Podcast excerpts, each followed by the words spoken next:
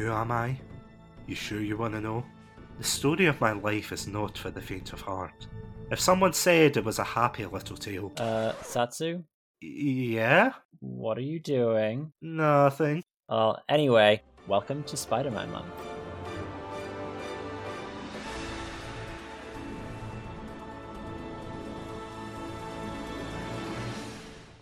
Hello, everybody, and welcome to another episode of Spider Man Month. My name's Satsunami, and swinging in once again is none other than the one and only amazing Andrew. Andrew, welcome back. Hi, everyone. Glad to be back and looking forward to talking about another episode in our Spider Man Month. I was indeed going to invite Adam or Craigie C, but I have been told by the Red Panda lawyer that they are contractually obligated to film their spin off podcast. So, unfortunately, it's just going to be you and I tonight, Andrew. Oh, no Sinister Six then. No, it's more like troublesome twos, I think.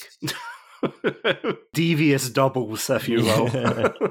but yeah, how you doing tonight? I'm good, yeah. Christmas and New Year have come and gone here. A happy New Year to, to all our listeners. It'll be New Year from the previous episode, but not when we recorded it. But yeah, we've it's been lovely here. Great to be back in uh, the Chatsunami Towers, the recording studio, to, to speak again on another podcast episode for the year. I know. Honest to goodness, I feel as if 2022 has just gone by in a flash. Christmas came and went, New Year's came and gone, and now we're on our second episode of 2023. So, absolutely crazy the speed that this podcast is going at. As we kind of alluded to, we of course are going to be talking about Spider Man, but we are indeed going to be focusing on, quite frankly, one of the more infamous periods of Spider Man. And of course, I'm not talking about the 2007 Spider Man 3, I'm talking about the 2012 and 2014's amazing Spider Man series. Contrary to popular belief, it might not be as amazing as some people make it out to be, especially that Marc Webb, if he tries to tell you. All joking aside, Andrew, do you want to paint like a picture of this time period in Spider Man history? Around this time, we have had sort of a renaissance of superhero movies. The MCU is in full swing. We have the Dark Knight trilogy has coming to its conclusion.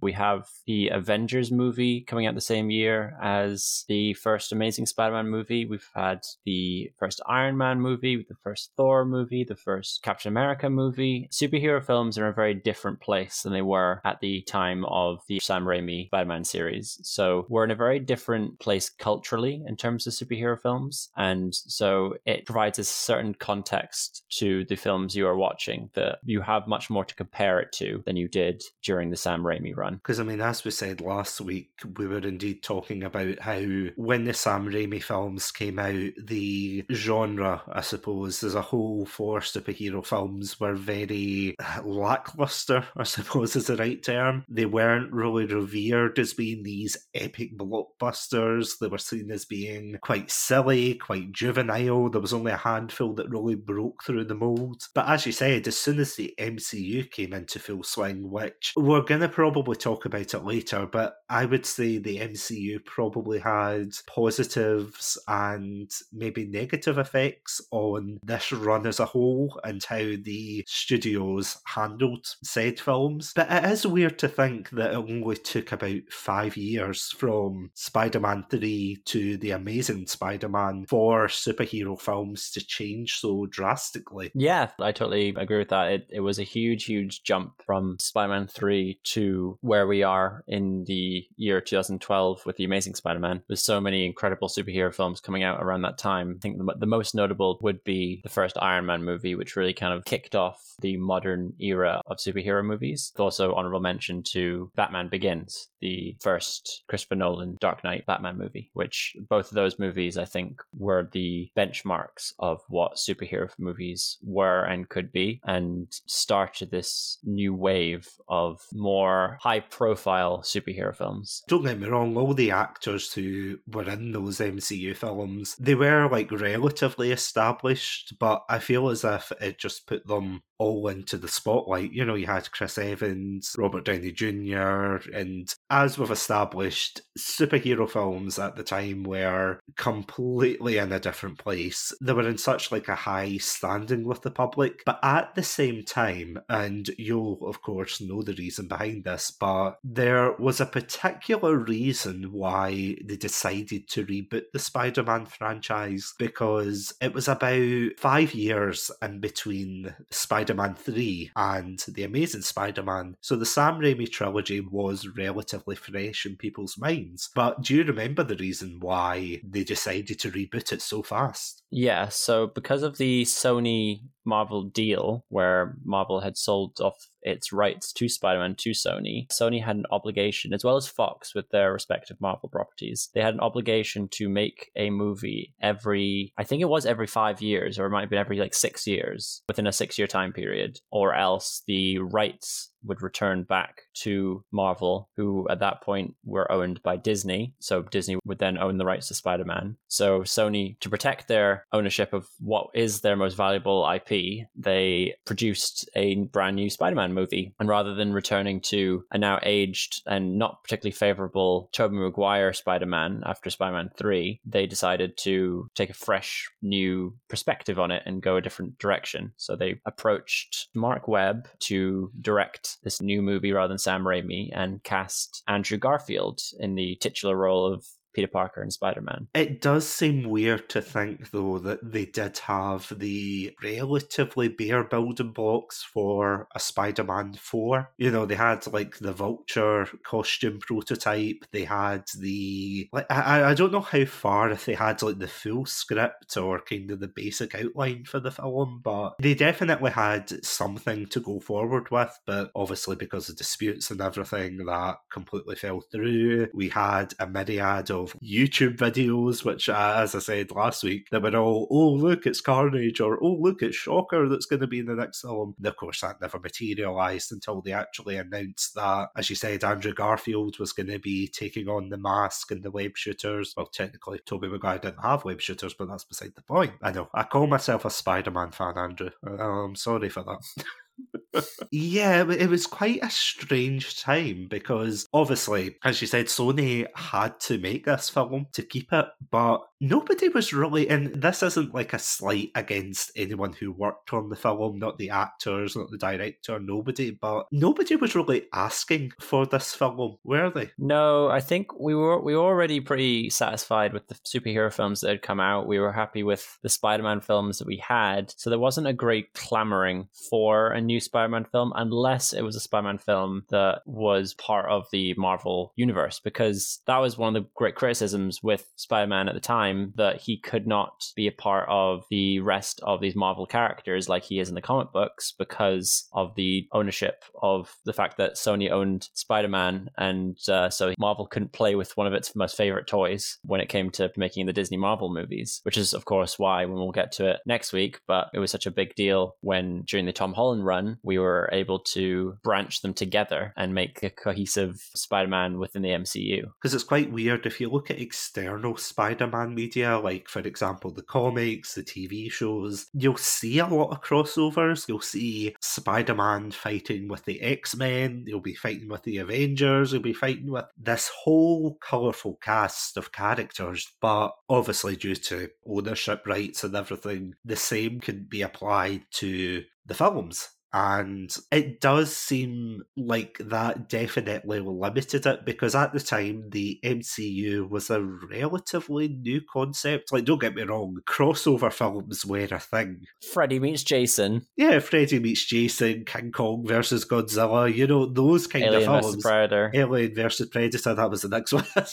but that, that's exactly the case. It's like, it's not a new idea to say, oh, we're going to cross these characters over. But at the same time, when it came to Spider Man, it was like, well, where is the X Men? Where's the Avengers? Where's all these different superheroes that they could feasibly use? And obviously, because of, as we said, the rights to these characters, they couldn't use them. So there was definitely a kind of appetite for an expanded universe, much like the Marvel Cinematic Universe, but we will indeed get into why that really failed here. But see, without any further ado, will we just. I don't even have a funny segue. I don't know. D- does this deserve a funny segue, do you think? Um, I don't know. I, I mean, maybe you're more critical of the, of these films than, than I am. I don't think these these films deserve as much ire as they get, but we'll we'll get into that soon after the ad break. But do you believe that if you could do a good segue for the podcast, you indeed have a moral obligation to do those kind of things? That is indeed what is at stake here, which is a very long winded way to say we will be right back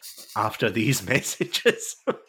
With great ads come great podcasting. That was actually a good segue. Welcome to Chatsunami, a variety podcast that discusses topics from gaming and films to anime and general interests. Previously on Chatsunami, we've analysed what makes a good horror game, conducted a retrospective on Pierce Brosnan's run as James Bond, and listened to us take deep dives into both the Sonic and Halo franchises. Also, if you're an anime fan, then don't forget to check us out on our sub-series, Chatsunani, where we dive into the world of anime. So far, we've reviewed things like Death Note, Princess Mononoke, and the hit Beyblade series. If that's sounds like your cup of tea, then you can check us out on Spotify, iTunes, and all good podcast apps. As always, stay safe, stay awesome, and most importantly, stay hydrated.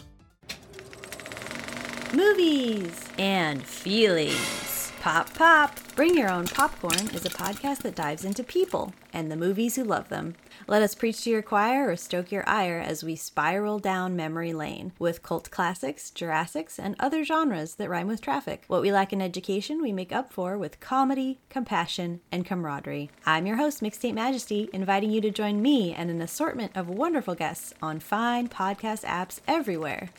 Bring your own popcorn.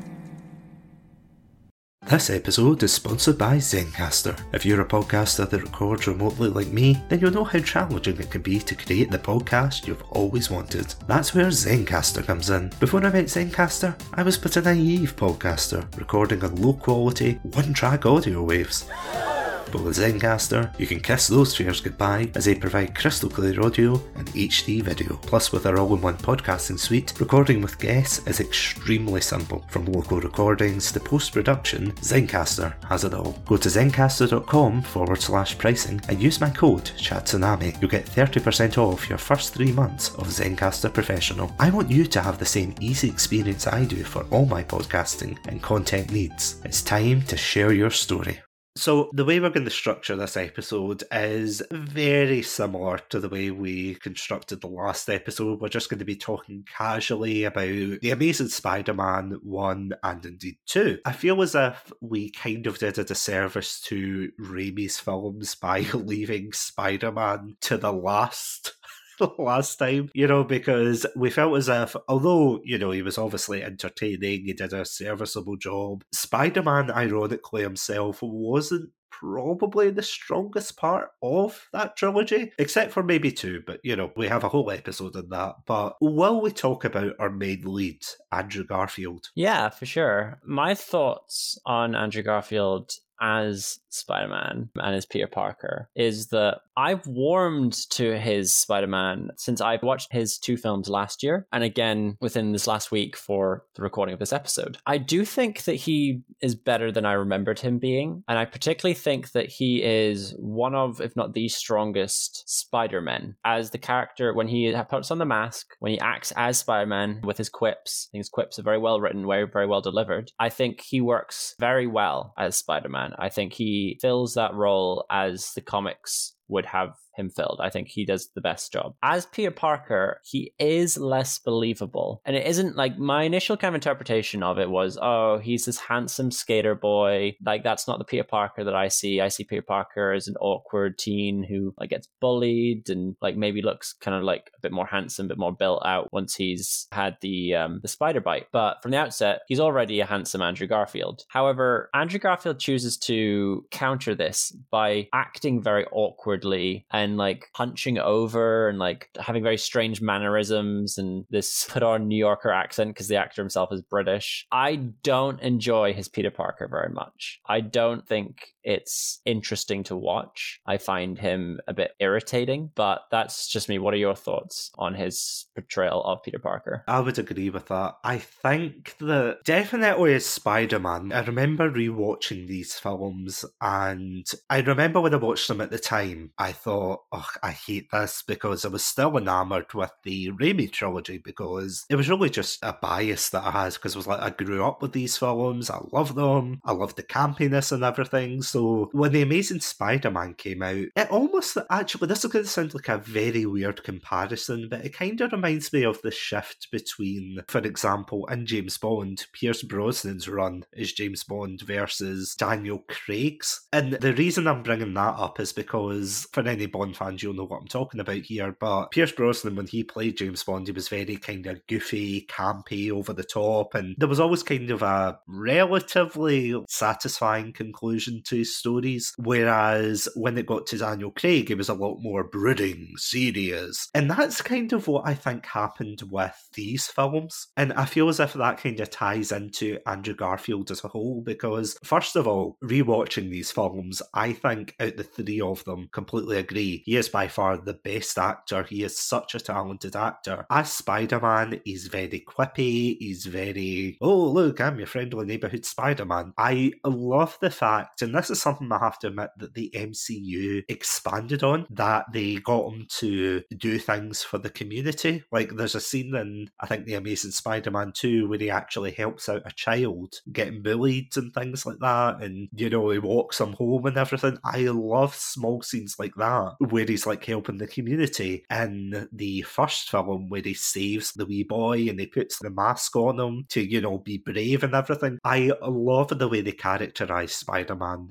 in that. But when you get to Peter Parker, it feels as if the whole tone of the film doesn't fit the kind of cheery optimism of Spider Man, if that makes sense. On the one hand, you've got like this very colourful character who's like, oh, look at me, with great power comes great responsibility. Well, actually, they don't say that, but we'll get onto that later. You know, you've got the colourful Spider Man, and then in the background, you've got corporate espionage, you've got spies, you've got, of course, the spin offs that they were planning in The Amazing Spider Man 2. So it feels as if they all kind of conflict with the fact that you're watching a film about a colourful character called Spider Man. I have to say, Spider Man's a bit of a dick. Like in the first film, you know, see the scene where he's hunting down his uncle's killer, which, by the way, does he ever find his uncle's killer? I don't think he does. This is something that another reviewer brought up, and I was like, holy shit, they're right. Where he goes to hunt for his uncle's killer, doesn't find him, and then one of the thugs is like, oh, we're going to find you and your family, we're going to kill you.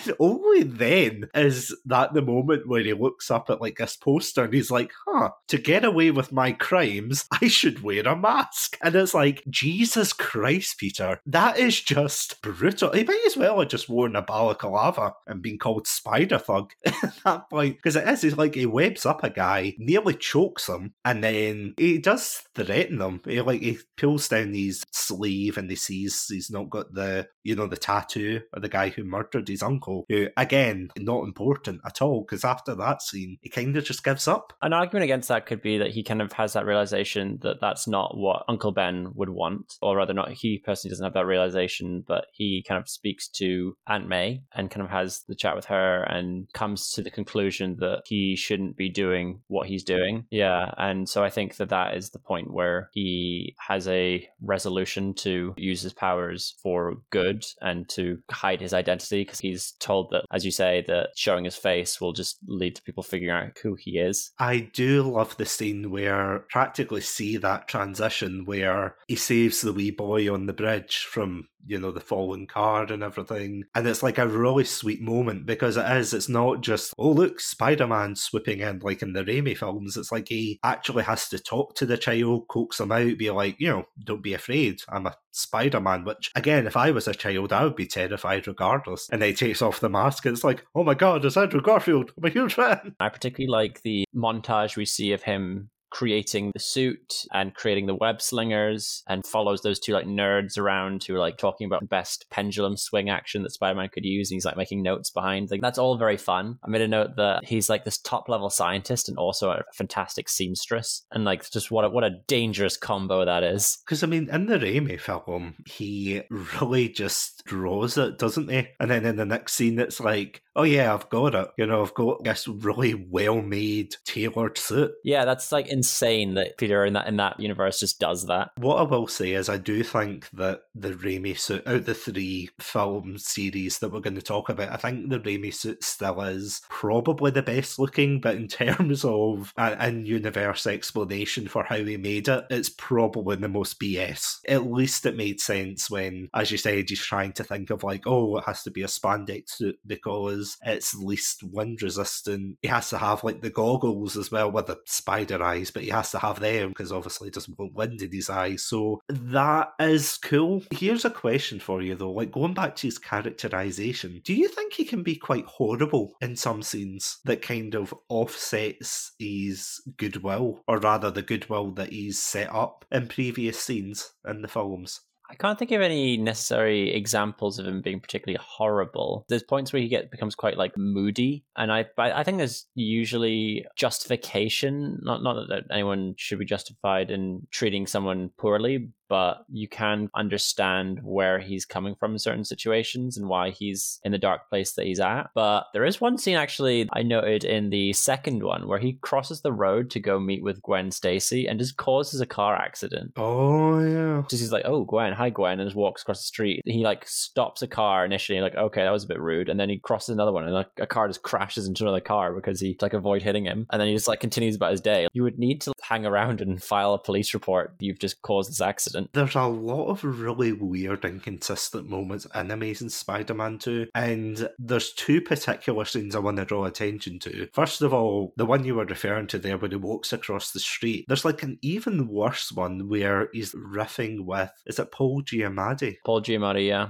Oh, absolutely wasted role for him. Absolutely. He's so like hammy and over the top. That's what I love about him because out of all the villains, he does stand out. But the issue is, yeah, as you said, he's very underutilized. I don't know if, how familiar you are with Rhino in the comics. Rhino is a big dumb idiot. Yeah. And so the kind of clumsy quips that Rhino has, that Paul Giamatti's Rhino has in this, fits that. But Paul Giamatti is such a good actor that I was, I'm like, oh, why couldn't you have picked someone else for this role and use Paul Giamatti for something else? Like, I, I really hope that Paul Giamatti gets used in like the MCU or something else because he is so, so fun to watch. He's such a fun actor. No, he absolutely was. Like, no pun intended, but he was criminally underutilized in this film. But the amount of people that Peter could have saved, see in the very beginning where Paul Giamatti's driving down the street and he's crashing into all these cars and all these vehicles are flying in the air. And Spider Man's just like riffing on them. He's like, Hello, I'm your friendly neighborhood Spider Man. You see if it was a one on one, you know, fight and there was no civilians around, you think, okay, that's pretty funny. But you're looking around and you're like, Jesus, Spider Man, I'm pretty sure someone's mum just got crushed under that van. They got thrown in the air. What are you doing? We'll talk about that later, probably, but like the whole tone of that film's all over the place. But another scene, and again, there is a semi justification for this. It's what I like to refer to as the Green Goblin Make a Wish Foundation scene, where Peter goes to visit Harry, and without any kind of reason, he says that he won't give him his blood because his friend Harry's dying, who,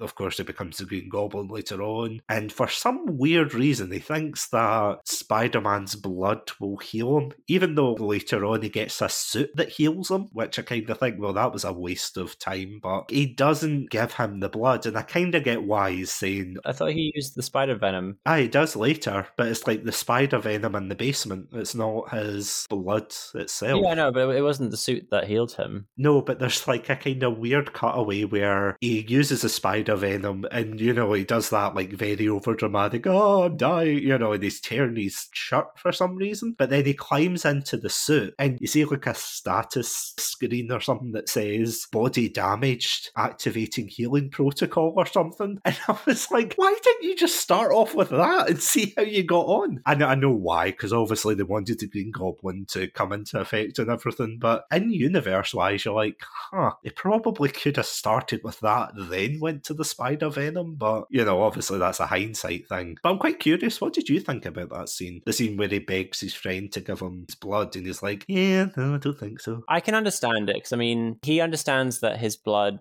might not be effective and might end up killing his friend, and so doesn't want to give him something that might make the situation worse when they're still trying to figure out alternatives. And I guess also he's concerned about his identity being figured out by using his blood, maybe. So I could understand. I don't think, and this is kind of always the case with these kind of movies, that it was conveyed between characters very well. Like the conversation should have been more clear as to why. And like instead of him just being like, oh, I can't tell more, and just jumps out the window. At which point Harry yells, You're a fraud, Spider Man.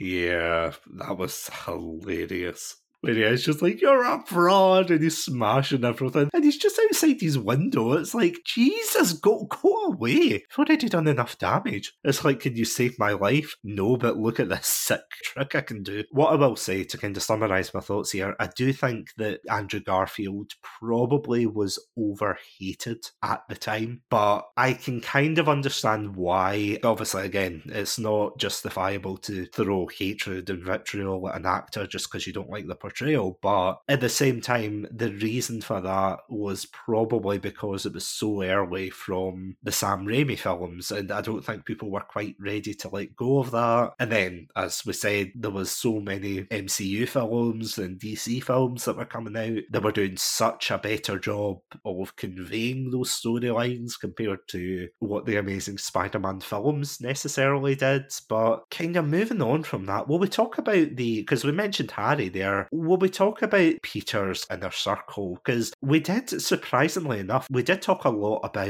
his aunt and uncle in the past film. Would you say they're as prolific in this film? I like Martin Sheen as an actor, and I think he does the role of Uncle Ben well, but I do not think he's as good as Cliff Robertson. And that might just be nostalgia glasses for what was my Uncle Ben. My Uncle Ben being the Sam Raimi's Uncle Ben, played by Cliff Robertson. I don't buy Martin Sheen's portrayal as well. I don't find him as homely. Yeah. He seems very aggressive, doesn't he? Like throughout the entire film. And this is something I kind of joked about before we went on the ad break there. But in the Sam Raimi films, we talked about how Uncle Ben was very welcoming and he tried to be the best kind of fatherly figure to Peter and everything. And this is just quite shouty. And don't get me wrong, I get why, because there's like really bad things that Peter does, like forgets to pick up his aunt and things, and he's just like quite angry. But then we get to one particular scene where he does the whole great power comes great responsibility speech, and I absolutely loathe this scene for a number of reasons, but I'll just read it out quickly. Instead of saying, with great power comes great responsibility, he talks about how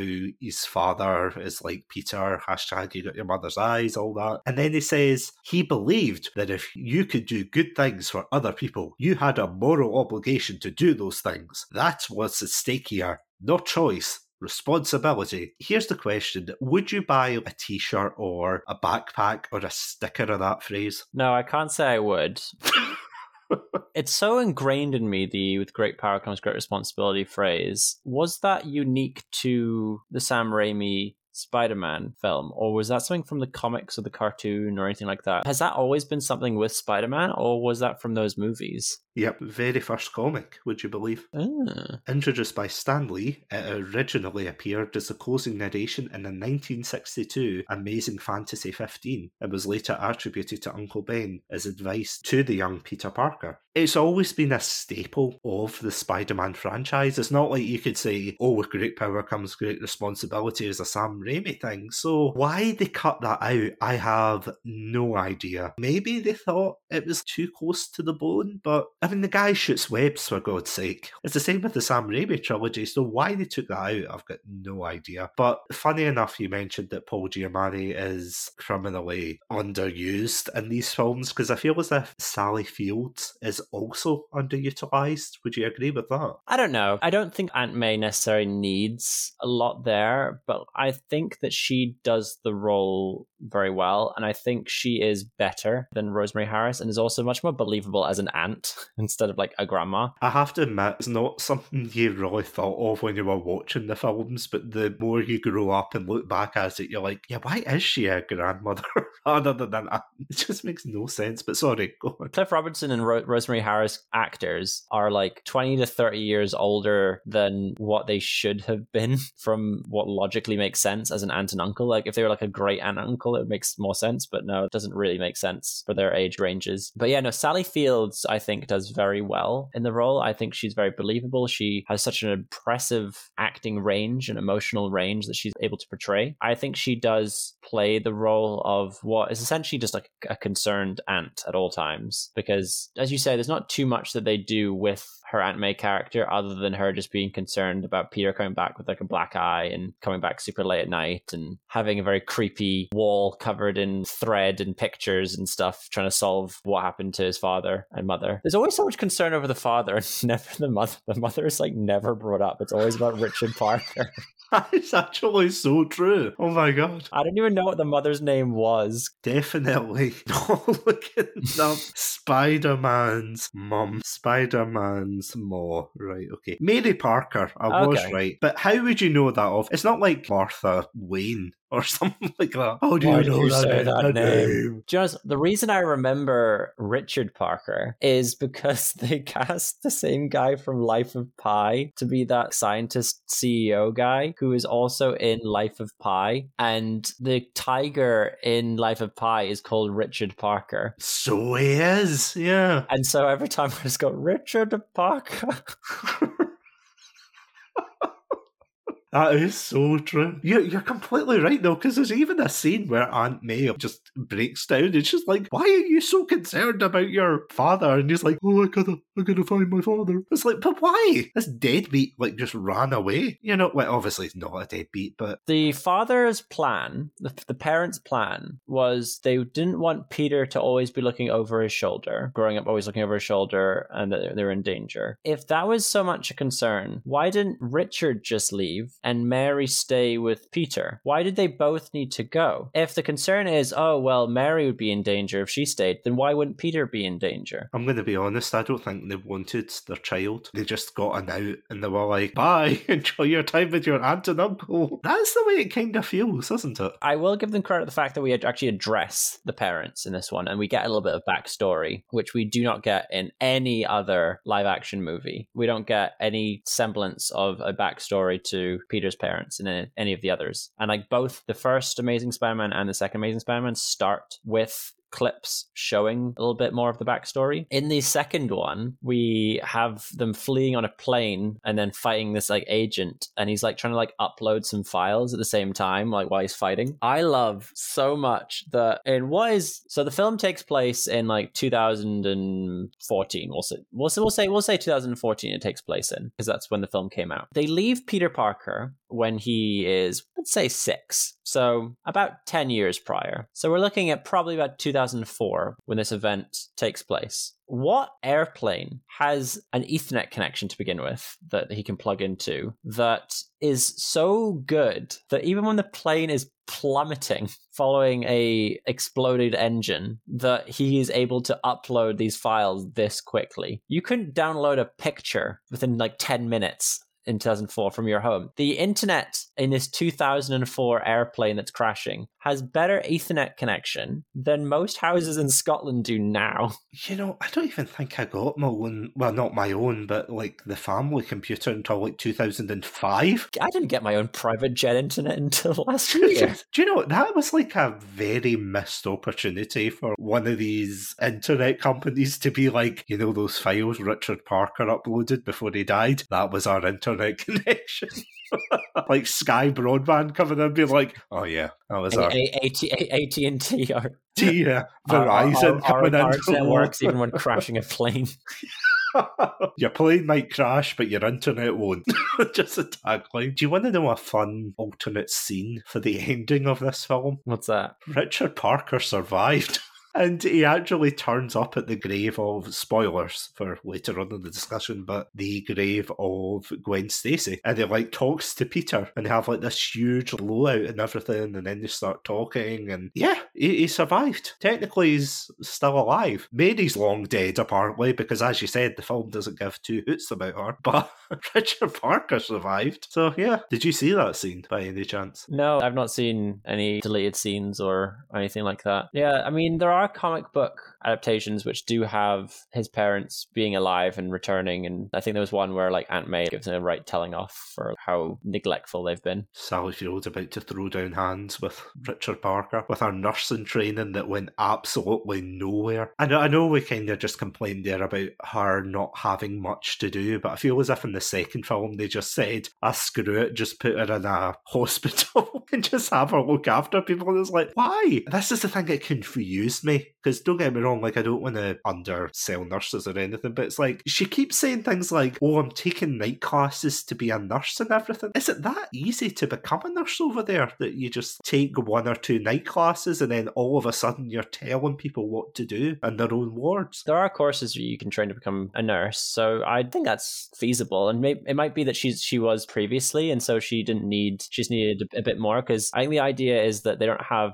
Ben's income or pension or whatever anymore. Yeah, so they need to have like a secondary source. Yeah, Yeah. because she does have not a meltdown, but she has an argument about that. She says that, oh, your Uncle Ben's not here and I need money to send you to college. So, yeah, that's why she takes the job. But it just feels random that that's what they chose. And again, like nothing against nurses or anything, but it just seems Well, like again, she, she she might have had previous experience as it, and she seems a very kind of caring individual. I guess it's supposed to kind of point to her as a character as being quite caring, and so they made her a nurse. I was going to say it could have been worse. She could have been one of the pilots on those planes. pull up, pull up, Devin. Yeah, that was a very interesting scene. Like we, we, cut away to this like plane watchtower of them all like celebrating. The guy's like, "We have a job to do. Get back to work." And it's like, why have we cut to this? Who are you? I I feel as if that is, before we go on to talk about the other characters, I feel as if that is my main problem with the sequel compared to the first one, because I feel as if the first film flows a lot better. You know, it goes from Peter slowly becoming Spider Man, and then he has to fight his. I I was going to say mentor, but it's not really. It's just some dude that worked with his dad. And then all of a sudden he's like, oh, right, you're related to some guy he used to work with. So Spider-Man has always got some connection to his villain. It's so interesting that there's always some level of connection with whoever he's up against. But see, to be fair, they are getting weaker. Compared to the Raimi trilogy, it looks as if he does have a connection. And don't get me wrong, I feel as if with him and the Lizard, it's quite good. But then it's like by the second film, it's like some random guy he saved on the street suddenly becoming a supervillain. You're like, huh, okay, this is um this is quite strange. But sorry, going back to my point there, I feel as if the second film is just 50 films just mashed into one because and uh, this is what I was saying at the very beginning about the kind of detriment of the MCU because I feel as if the MCU as amazing as it is every single studio at the time knew how lucrative it was so you had the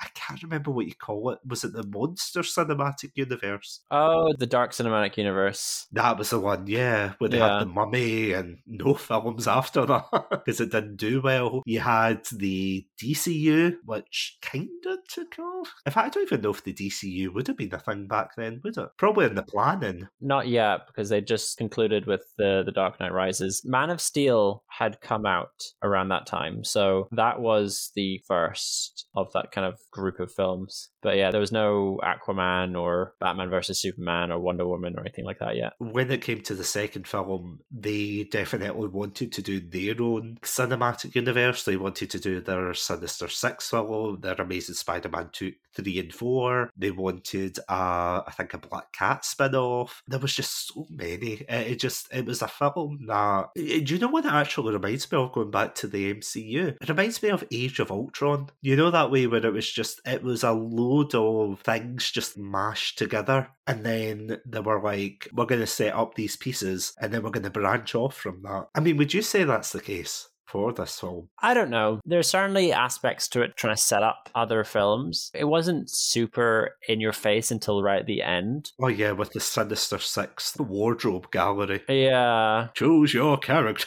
Yeah, so I, I do think that they were definitely hoping that this could evolve into more movies. And I think that was the plan up until they made the deal with Disney to do the Tom Holland Spider Man and have that incorporated was so much of a success that they were like, oh, we don't really want to return to this universe of Spider Man because it wasn't as well received. So we want to just try and focus on on this new one. And like I think when they planned to do the Venom movie, the idea was that it would be connected to the Andrew Garfield universe, but I think they've retconned that to now be within the Tom Holland universe. Morbius, I, I don't know. I have zero idea where Morbius fits in. I did not watch that movie. no, me neither. So I don't know where where Morbius fits in the grand Spider-Man universe scheme of things, but I can't see Jared Leto appearing in any MCU film anytime soon, that's for sure. Well, you never know. It was such a global box office success. I mean, Mm, can you imagine if they just slipped in Morbius at the end of like the Amazing Spider-Man 2? it's Morbin time. Do you know what would be so funny? See if it's like at the end, you know how it's so stupid. The guy in shadows walks, but I can't even remember. They tell you his name. It's like feet fiefs or fives or Fives, I Mr. Fife or Fief or whatever his name is. It's like he's walking by the like cabinets, and it's so dumb. Why would you make an armored suit and then purposely shape it like a rhino? The whole idea is, oh, it's supposed to be his somewhat identity. You know, the rhino. I mean, I mean, don't get me wrong. It was a guy in like a skin tight suit with a horn on his head, and he was just brutishly strong. But kind of makes no sense why it's like, oh yeah, let's make metal wings, let's make octopus arms, let's make a giant rhino here. Uh, I'm sure nobody's going to ask questions here. And you're like, there is a lot of non auditing going on in this place. But can you imagine at the very end of that, it's just like a pair of like vampire teeth just sitting on the podium? just a bat just flying around like Yeah, room. it's like remember at the end of the first Iron Man film where the I can't remember the actor who played War Machine, but it's Julie's friend. He turns Oh. around and he says, "I'll be back for you later," or something like that. It's just like someone coming in, looking at the teeth, being like, "I'll be back for you later." Okay, I've got a controversial take for these films, and before I dive into it, what are your opinions on the relationship between Peter and Gwen Stacy in this film because that is a moment and a particular dynamic that is very well received. But what do you think? I like it. I think that it is a better chemistry and romance than Peter and MJ from the Raimi films. I think it works a lot better. I think they're very cute in a lot of their interactions with each other. The initial scene where he tries to ask her out and is all kind of nervous about it, and you can see that she's also kind of a bit kind of nervous and cutesy about it. That is very sweet. And you because you don't really get that with Peter and MJ, where it's more like Peter's like this underdog guy going for like the hot girl, and so she's like throwing him a bone almost, where and, and he's like yeah woohoo kind of thing. Whereas Peter and and Gwen here are both in each other's league. They work very well together. I I, I don't want to say in each other's league. That sounds that sounds bad. They're both a 10, okay? Peter Peter no and Gwen. Tobey Maguire. Kirsten Dunst is allowed here. Peter Peter and Gwen Peter and Gwen are both awkward nerds. They are very similar. I think they work a lot better than this kind of like nerd fantasy of a nerd getting with the hot girl who's so much hotter than he is and one of the popular girls and that kind of thing. Like Gwen doesn't come across as like one of the popular girls. I think it's a lot more interesting. I think it works better. And of course, spoilers for the second film. We've got on here without worrying about spoilers so far. The death of Gwen Stacy is a very sad moment. And it's been one of comic books like saddest moments. I think the death of Gwen Stacy is cemented as being one of the um, most emotional scenes in comic book history. And the manner of her death as well is really graphic. Before I go on to talk about what I think of Gwen Stacy, I feel as if that particular scene doesn't seem very warranted. If you think about the traditional three act structure, or rather three film structure, usually the second film, if you think back to the old Star Wars films, the second film, The Empire Strikes Back is where the heroes at the lowest point, but they're still kind of hopeful at the end of it. Here they just absolutely destroy Peter Parker. They're just like, oh yeah, by the way, see the last 20 minutes, we're going to snap your girlfriend's neck. Jesus Christ, Marc Webb, what the hell? Oh, well, I know it's not his choice. I think it was probably an executive decision because I'm pretty sure, and correct me if I'm wrong, but was that scene not in like all the promotional material? Her falling and the clock tower and everything at the time? I think you're right. I think that was a lot of the promotional material of her falling, but obviously they didn't show the death. But I mean, it was pretty pretty implied. Yeah, because it is. You're right. It's a very iconic scene in the comics, and it is a scene that they did portray in the Sam Raimi film, which yeah, yeah, it's not the same. They imply the same things that, oh, he has to save the woman that he loves, and obviously saves them because killing her off in the first one would be a bit of a downer, I'm not going to lie. But for the second one, I don't know what they were thinking, unless Emma Stone, who does a fantastic job in this, but unless her contract was maybe running out, I don't know, or she just wasn't signed on for any more films, maybe that's why. But I don't feel as if they had built up enough enough momentum or you know likability of this particular iteration to then say, oh, by the way, we're killing her off. Because I do agree. I think that the relationship does work, but what I will say is I kind of prefer their relationship in the first film compared to the second one. Like I feel as if in the first film there is that back and forth and everything, and it's very cutesy, it's very over the top, but I, I do like it. I think it's very sweet, and Gwen Stacy as a character is very capable. This is something I brought up last week, where you would usually get Kirsten Dunst as Mary Jane screaming into the camera. Again, not her fault, but Sam Raimi loves a screaming woman directly into the camera. Oh, I hate it. I absolutely hate it. Every fucking transition was a screaming woman directly into the camera. The one scene, actually, sorry, I know I'm going back to the Raimi films, but one scene I absolutely absolutely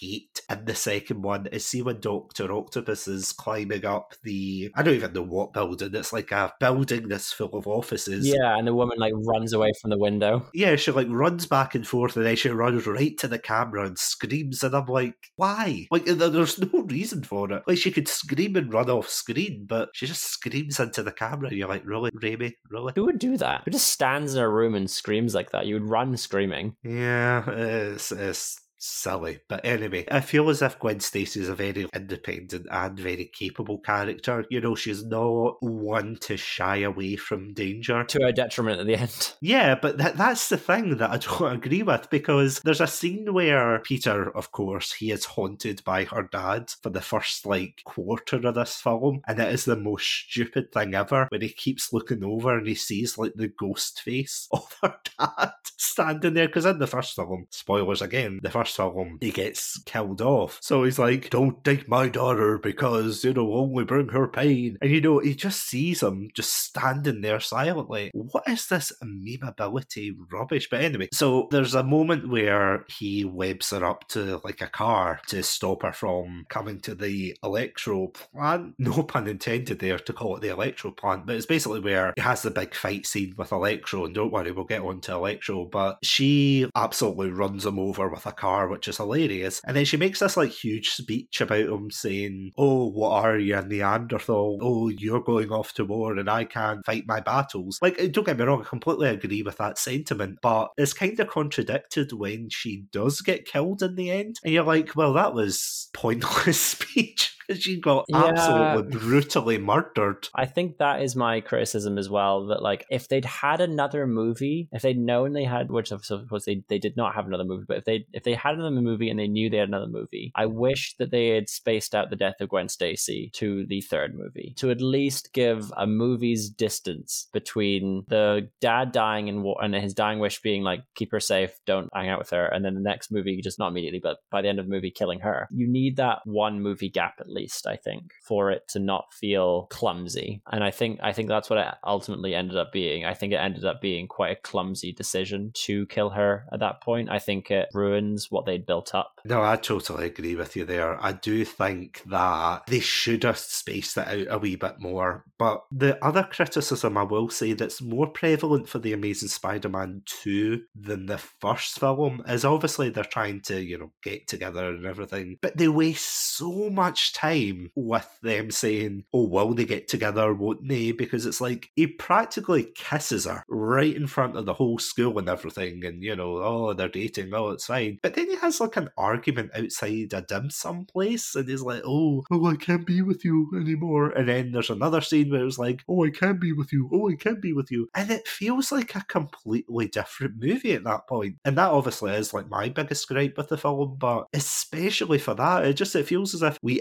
interrupt this superhero film for, I don't know, Hallmark slash Channel 5 film. You have to stick to one thing or the other. Say what you will about the Sam Raimi or Tom Holland films, but at least they're both consistent with the way they portray everything and the way the pacing's set up. With this one, it does feel as if it's all over the place. And speaking of all over the place, will we move on to quite possibly one of the more, I don't even know if infamous is the right word, but the villains of this piece? Yeah, we have three major villains across these two films. We have Dr. Connors as the lizard, in the first Amazing Spider-Man, and then we have both Electro and Harry Osborn Green Goblin in the second one. I don't mind the lizard in the first Amazing Spider-Man. I think it's an interesting enough villain. I think that the actor Rhys Ifans, I think that he's a pretty decent actor portraying the role of Doc- Dr. Connors. I think that it's very kind of interesting. I don't enjoy his line when we kind of initially meet him where he we see that he has only one arm and he goes, "I'm not a cripple, I'm a scientist." And I was like, mm, "I don't think you can say that. I think that's un-PC." It's like, what's that got to do with anything? yeah, you can be both. I mean, cripple is not a particularly great term anyway. I mean, the character has one arm. I guess he can use whatever language he wishes for himself but like you don't need to define yourself by either thing. You you can be someone who is differently abled and also a scientist. That's not like an uncommon thing. People who have like one eye or Stephen Hawking. Yeah or Stephen Hawking or thing like that. Like we see them as having both this illness and that they're a great scientist. You're completely right. It just seems like a weird line to throw in there to be like oh I'm a capable scientist. All of the students looking around our interns going nobody said that. What's wrong with you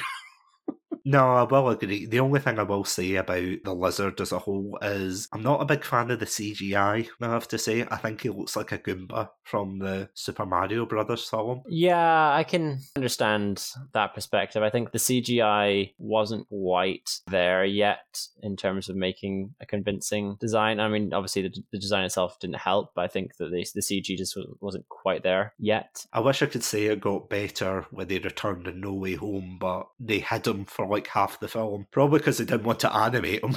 yeah, him I, I, don't, I, don't, I don't remember how, how different he was actually. I'd have to. I'll be watching that film probably this week. I'll have to see if it's very much different. But yeah, I think it was an interesting take on the character. One thing I particularly liked, and this is more Spider Man than the villain itself, but just in the first film when Peter is like trying to identify like where he is and trying to kind of create a like warning signal, he like fires webs in like multiple directions to use like a vibration technique on the webs. And it's the most spider like thing that I think any Spider-Man has done that I've seen in the Spider-Man movies. And I was like, that is such a neat little trick. I really, I really like that. So I thought that was really cool. I like that a lot. Did not enjoy Peter attempting to take a picture of the lizard and leaving his fucking name on the back of his camera. To be fair, though, he was still in school. You can kind of understand that, as stupid as it is. You can kind of understand why he would make such a rookie mistake. But the one thing I don't like, and this is going to sound like a really minor thing, and you might think, oh, is it when he tries to turn the whole city into lizards? Like, no, I, I don't like that idea, but at the same time, I can see why the character does it. You know, it's because he wants him to be like superhuman or super lizard, as it were. But it's the way he says poor Peter Parker, and I'm not going to try to replicate it. It sounds like Davy Jones from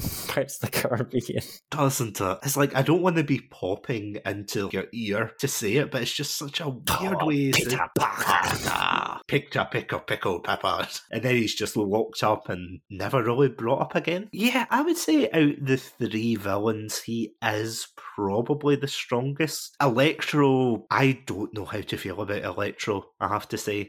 yeah, I'm I'm very mixed on him as well. I feel as if there was scope to make him tragic. And I feel as if they learn nothing from Spider Man 3. Again, there's this whole argument I'm making that say what you will about Spider Man 3, but at least the tone was consistent with it. But the fact they had two separate villains, Electro being one of them, and this weird German doctor, I text you, Andrew, when mm-hmm. I was mm-hmm. watching this film, I think the actual character is like a comic character, supposedly. I don't know if it's supposed to be like a woman in the comics or whatnot. I, I don't know enough about the character to have like a definitive thing to say, oh, it's a bad representation. But the fact they go for like the German mad scientist route of we have ways of making you talk, yeah, and you're like, this is 2014, might I just add. It's not like the Raimi era. I think the most offensive accent they probably had was that woman on the violin in the Raimi films. But in this one, you're just like, why do we have like a German? Like, he was bothered about that as I was when you first saw that. It does feel very like movie villain where they're like, oh, who should we cast? The Nazi scientist kind of role. And the Russian. Yeah, like it's always either Russian or German or occasionally British. I've just looked up Dr. Kafka, who's the, who the, the character is playing, and it is usually a woman. It seems it seems like they made the the the, the brave choice of of casting a German scientist to play a role usually played by a woman. I don't think it was particularly interesting character. Just it was just kind of like cookie cutter evil scientist number three. I didn't like that choice very much. I thought Electro himself was an interesting ish villain. I liked some of what they were doing. The special effects, the electricity was beautiful. Yeah, I will agree there. Particularly in Amazing Spider Man 2 as opposed to Amazing Spider Man 1. Amazing Spider Man 1 had some very good special effects as well. But I think the special effects and the lighting choices and whatnot for Amazing Spider Man 2 was very, very well done. I think it was very pretty. Did not like the choice of music. The dubstep choice wob wob for uh, Electro was interesting. I guess they were like, oh, we need electric music. What's like electric music? We'll go dubstep. What's that Skrillex chap doing today? yeah, and the fact they made Itsy Bitsy Spider into dubstep at the end. Hardcore, yeah. God, what what was this choice? His motivation of just being like weird, obsessed guy who no one pays attention to, and so is obsessed with the fact that anyone anyone who gives him the time of day is his new favorite friend and obsesses over them, kind of thing. That is interesting, but I don't know. I think it's just a bit lazy the way that he got his powers of falling into like the vat of eels. Why are villains always falling into vats of things? Who's leaving all these open vats for people to fall into? Pure safety regulations, apparently. I was actually thinking that exact thing when I was watching the movie. I was like, why is he reaching over to fix this cable? The safety regulations here are ridiculous. I understand he, he wanted to get out so he could get to his party because it was his birthday. But like, if he designed the grid and was very familiar with electricity, he would know plugging these in together was going to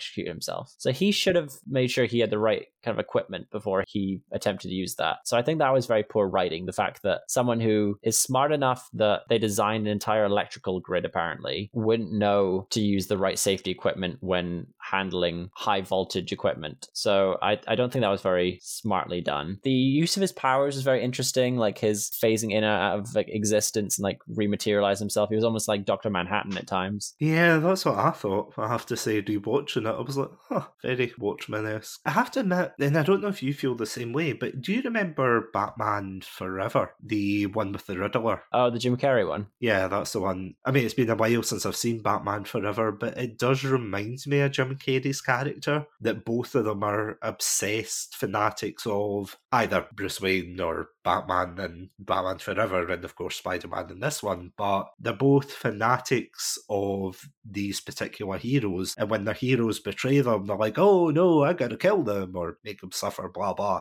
Yeah, it just seems as if it is a trope that is safe enough. You know, it's like it's something we have seen before and we've seen it done, but I don't know. I, I just I don't feel as if again I'm probably going to sound like a broken record here, but the fact that we don't really get enough time to learn about Max. Don't get me wrong, we learn everything that oh he's a loner, he's obsessed with Spider Man because there is a weird scene where he's got ironically enough the same thing Peter does later on for his dad. He has like the huge wall of Spider Man stuff on it to celebrate his birthday. He has to wrestle with the Harry Osborn subplot, the Gwen and Peter subplot, the totally spy subplot. with his parents. The fact that Peter, for some reason, goes underground and finds an even undergroundier train that rises up from the tracks, which, how, why, who put that there? I don't know. But I mean, that was a weird, weird side scene because I know why they put it in and everything. It was to be like, oh, Peter, don't use my blood. It's poisonous, Peter. But yeah, they put that in. So you're wrestling with all these subplots, and of course, as we said, the Aunt May subplot. So you're wrestling with all these subplots, and he doesn't really get time to breathe. So see when he becomes a villain, it doesn't really feel earned. You know, he just suddenly snaps and becomes a villain. Yeah, I guess the powers made him a lot easier to anger. And like he seemingly, when he walked out into the street and into Times Square, claiming like needing to absorb electricity and like he kind of had that desire, it seemed like he was scaring people. And I think initially he was trying to be good and calm down. And then he got shot by the sniper, and that's what triggered him to be bad. And seeing that Spider Man then got the attention and that seemingly was kind of against him, flipped him over the edge. But yeah, if the sniper hadn't shot him, would Spider-Man have been able to de-escalate the situation enough that they could have dealt with it better? It's hard to say. There are moments where you kind of do feel for him, but it was a very strange character. And I think it says a lot that in No Way Home, when we get him back again, he has a very different appearance and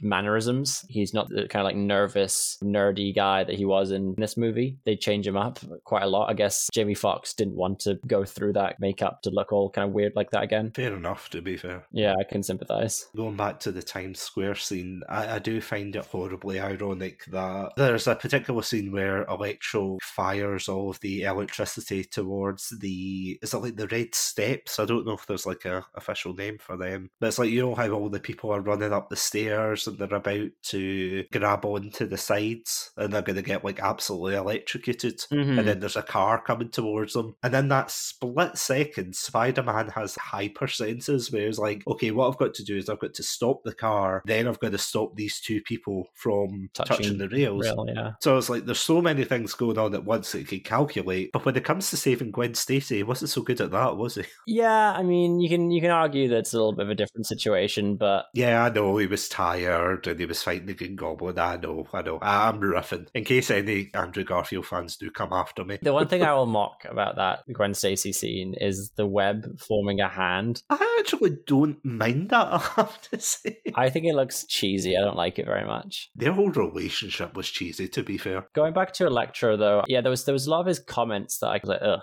that wasn't very good. Uh, there was one moment I actively booed at the screen where he went, "It's my birthday, and now it's time to light my candles," and then he like fired off his like electric powers at people. I was like, oh, boo, that sucked.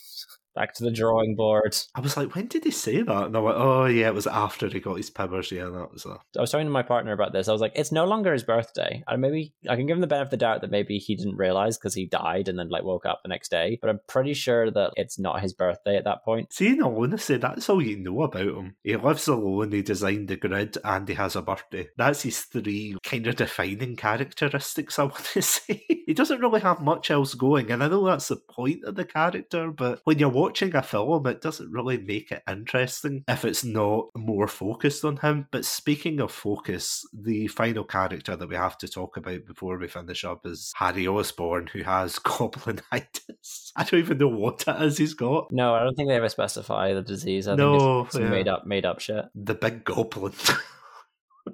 yeah, I, I genuinely don't know, so I'm going to call it goblinitis. But it's weird because one minute he's fine, and then by the end of the film, he's obviously like retching and turning literally green. And it's like, how long did it take for his dad to turn versus him? But you know, obviously they put it in to raise the stakes and everything. I think the point his dad was making on his deathbed was like he's handing him like these files that elongated his life. Obviously, not they weren't very good, and he had a poor life from it. And so I think Harry was trying to find a better solution so he didn't have to be like bedridden while others try and like figure stuff out for him. I just feel overall their relationship between Peter and Harry is not as strong, I would say. Obviously, they make it out as if, oh, they've been best friends forever, but Harry went out the country to Europe for some reason, while Peter fought like a giant lizard and everything. And they, obviously, I know why, because they didn't have that all planned out at the time of The Amazing Spider Man getting filmed, but they do make it out as if they have like this long history. Yeah, it doesn't really feel as if they have like a long history together. And you said something, and I hope you don't mind me bringing this up, but you said something quite controversial when you said that. Do you still believe this that this Harry is worse than the Raimi Harry? I found him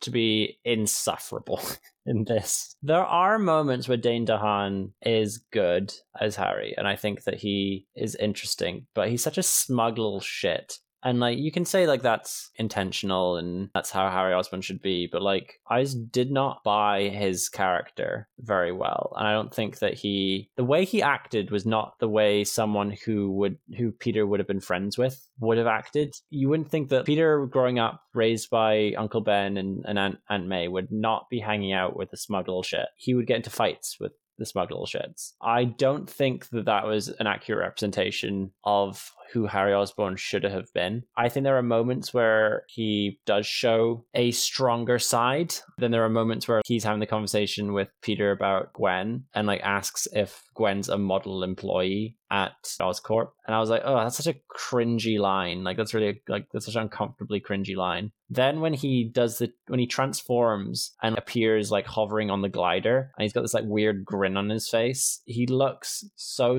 stupid and the, the lines are awful and cheesy and everything doesn't quite work. I can't put into words well enough, I'm afraid, but he is just not an interesting enough interpretation of it. I don't like James Franco's interpretation much. And of course, there's huge criticisms around how he acts it and portrays it. But I think there are moments where each are better and each are worse than each other. I don't think necessarily either are how Harry Osborn should be portrayed, but I don't think that Dane DeHaan does a good job. He definitely chews the scenery, but not in the best ways. I brought this up, and I know we were discussing it last week, but the idea that James Franco as Harry Osborn, at least he comes across as being very awkward. At least in the first couple of films, I know I've said that I wasn't a big fan of his acting, but at least he comes across as awkward, and you can kind of get why Peter would be his friend but you're completely right. In this film, but it's just as if oh, this rich arsehole who's like, oh, I'm dying of goblinitis. In this film, Harry Osborn as a character doesn't really seem to be likable. And I know, obviously, oh, he's a villain, why should he be likable? But you can't even see him as like a tragic figure because he kills off Gwen Stacy, who, at this point anyway, in our discussion, is probably the better love interest. So to be the only Green Goblin so far that has killed a love interest, just a weird choice. I'm going to be honest, it's just it's a weird choice overall with just everything with the Green Goblin, with the way he acts as Harry Osborn, with the way he acts as, as I said, the Goblin, with the way he does that weird thing that is it Jesse Eisenberg does in not Man of Steel, Batman versus Superman, when they arrest him and they kind of allude to, oh, there's a bigger plan in play, and they give out all of their suits, which is dumb as hell. Wrapping up though, wrapping up our kind of thoughts overall on this particular entry, how would you rate the Amazing Spider Man films? Would you say they stand up? Would you say they were overly criticised, or would you say they weren't overly criticised enough? I think they stand up, and I think that they both stand up, and I think that they are underrated. I do think that they are worthy representations of the Spider Man comic books. I think that they are probably the closest interpretation to the comic books of any of the Spider Man movies. I think they, they do very well at that. I do like some of the relationships as we've mentioned before, I like the relationship between Peter and Gwen. I enjoy the Sally Fields character as as Aunt May. I think that's very well done. I think that the special effects are very well done. And as I've mentioned, I really, really like how Andrew Garfield portrays Spider Man. I think he is arguably the best at portraying Spider Man. But I do think that there are a lot of weaknesses to these two movies. I would not hold them in as high regard as many. I think that the first Amazing Spider Man is on par with the best of the Sam Raimi movies, but the second Amazing Spider Man is on par with Spider Man 3. So it does well in some regards and doesn't do well in others. And I think it kind of holds Ted at a very similar level to what the Sam Raimi Spider Man films are able to achieve. I think it's as worthy a representation as the initial trilogy. But what are your thoughts? I'll give you a fun fact before I dive into my thoughts, but do you know this is the only Spider Man film with a rotten rating on Rotten Tomatoes? Oh, really? That's very interesting. Even compared to Spider Man 3, which is really surprising to me personally. But what I will say is, I felt as if the Amazing Spider Man films held up better than I remembered them because obviously we've both aged a lot since we first saw them in the cinemas and everything. I think that they do a good job for what they're trying to portray, but I also do think that they are quite grim at times. I think that tonally they're all over the place. This is what I'll say. The actors, for the most part, do a fantastic job. Like, I feel as if out of maybe all three of them, bar maybe a couple of exceptions in the MCU, MCU, I feel as if the acting is probably the strongest here. You know, I think Andrew Garfield does a great job. And I have to say, it wasn't until I watched him in No Way Home that I actually reconsidered that, oh, maybe I was too harsh on him when I watched it initially. So I went back and rewatched it and I thought, well, actually, it wasn't as bad. It was just kind of everything around in terms of plot, tone, pacing, those kind of things which brought the films down. What I will say as well, even for the second one, was very surprised at the positive reception that I found that a lot of people had for this film. So, for example, I uh, put out a tweet saying that I was actually rewatching this film, and I asked, I said, What do you think of this film? Do you think it's overhated or do you think it's not criticised enough? And I have to admit, there were some like hilarious responses. One from the Space Castle podcast said, It's like if early 90s Joel Schumacher made a Spider Man movie, which I think was personally was scathing. God of Pod said, I really enjoyed it because Andrew Garfield is my fave Spidey. There's a ton of pointless dead space in the movie, but I don't care. Overheated, in my opinion. Some of the Spidey action is top drawer. Absolutely agree. The Nostalgic podcast as well had said it was overheated and he loves this movie and yes, they tried to jam too much into this, as Sony does, but it wasn't bad at all, just missed a few beats of a solo, but it was overall a good show. There's actually a lot of really mixed opinions because that's the thing with these kind of films. Usually you expect everybody to hate them, everybody to say, oh, I think this is the worst thing since unsliced bread and everything. But the majority, even from, there's another comment here from the Scottish Wrestling Network podcast that says it was a disservice to Andrew Garfield. I loved his Spider Man, but the second film let him down, which seems to be quite a universal consensus. There's another one reiterating what I said earlier, the podcast nobody asked for, saying it's a perfect example of when a film focuses too much on setting up a future story rather than telling its actual current story. But there is like such a mix, to be honest. I was just really surprised when I put out that tweet because I expected everyone to relatively come back and say, oh, we thought this was a terrible film, burn it, burn it. And that wasn't the case. It's interesting to see that although The Amazing Spider Man 1 and 2 are considered as like that awkward middle child, you know, of the franchise it's not as revered as the Raimi trilogy, but it's not as beloved as the MCU ones, which have come out. It's kind of that middle, awkward transitional phase. And I feel as if like a lot of that is just purely because it came out at the time it did.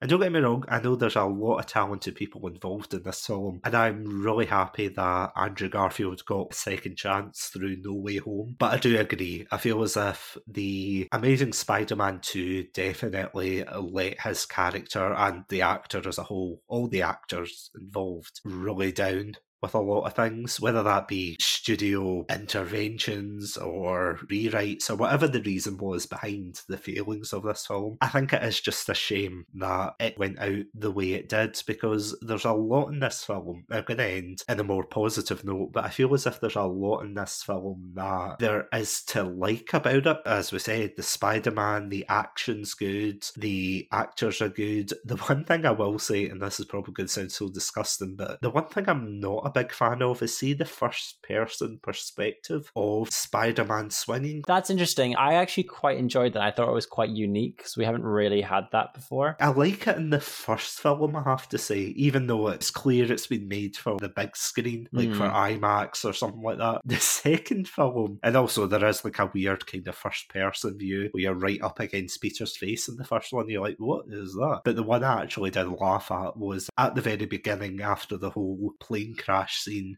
is the scene where Spider Man's swinging through the city, and you get this weird POV from his crotch, and everybody's like, oh, so cool, I'm flying like Spider Man. And I'm sitting looking around going, is nobody else noticing that the camera's practically coming out his crotch? I did, I did, I did actually notice that when I was watching. I was like, this, I was like, this can't quite be POV because we're not what seeing it from what would be eye level. But yeah, I think it was like it was almost like around his like stomach, around his waist, or, yeah, or like Oh, his yeah. chest or something like that. It was not eye level where the camera was, so that that was a bit of a strange choice. I did enjoy that kind of perspective, that angle. I thought that was interesting. I think what you were saying earlier about the time it came out being unfortunate, I, I agree with that. I think that it being kind of nestled between a very successful group of MCU movies was difficult for it in terms of like having the comparison there. And people are were always because of like how it was not that long after the Sam Raimi films, people were always going to compare it to those films and particularly with nostalgia glasses having so many see that incarnation as their Spider-Man that that was the definitive Spider-Man because it was really the first for the majority of people. So it was always going to be an uphill battle for these two movies. And I don't think it and it didn't necessarily help itself in some ways, but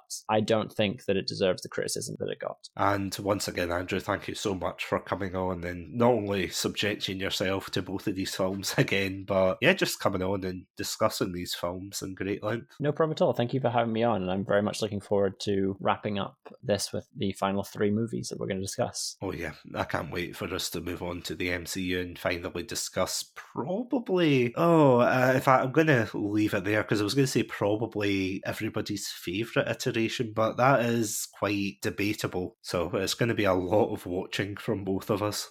Oh God, yeah. a lot of research. I expect like a whole IMDb page worth of trivia from you next week. you will be disappointed. See me after class. It's just a wiki link.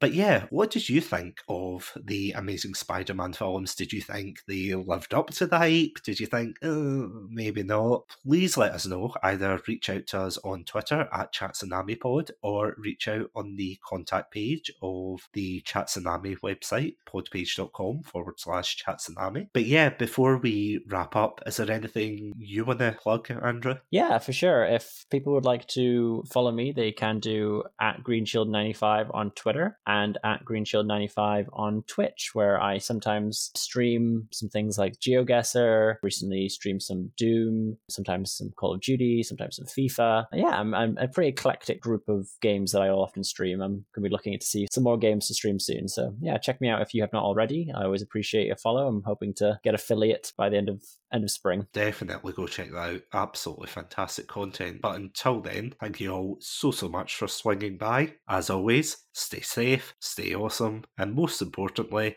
Stay hydrated. I was actually waiting for a funny line. We don't always have to be funny, Satsu. yes, you're right. This is a serious moment. With great power comes great endings. You have a moral obligation to have a serious ending. Not choice, responsibility.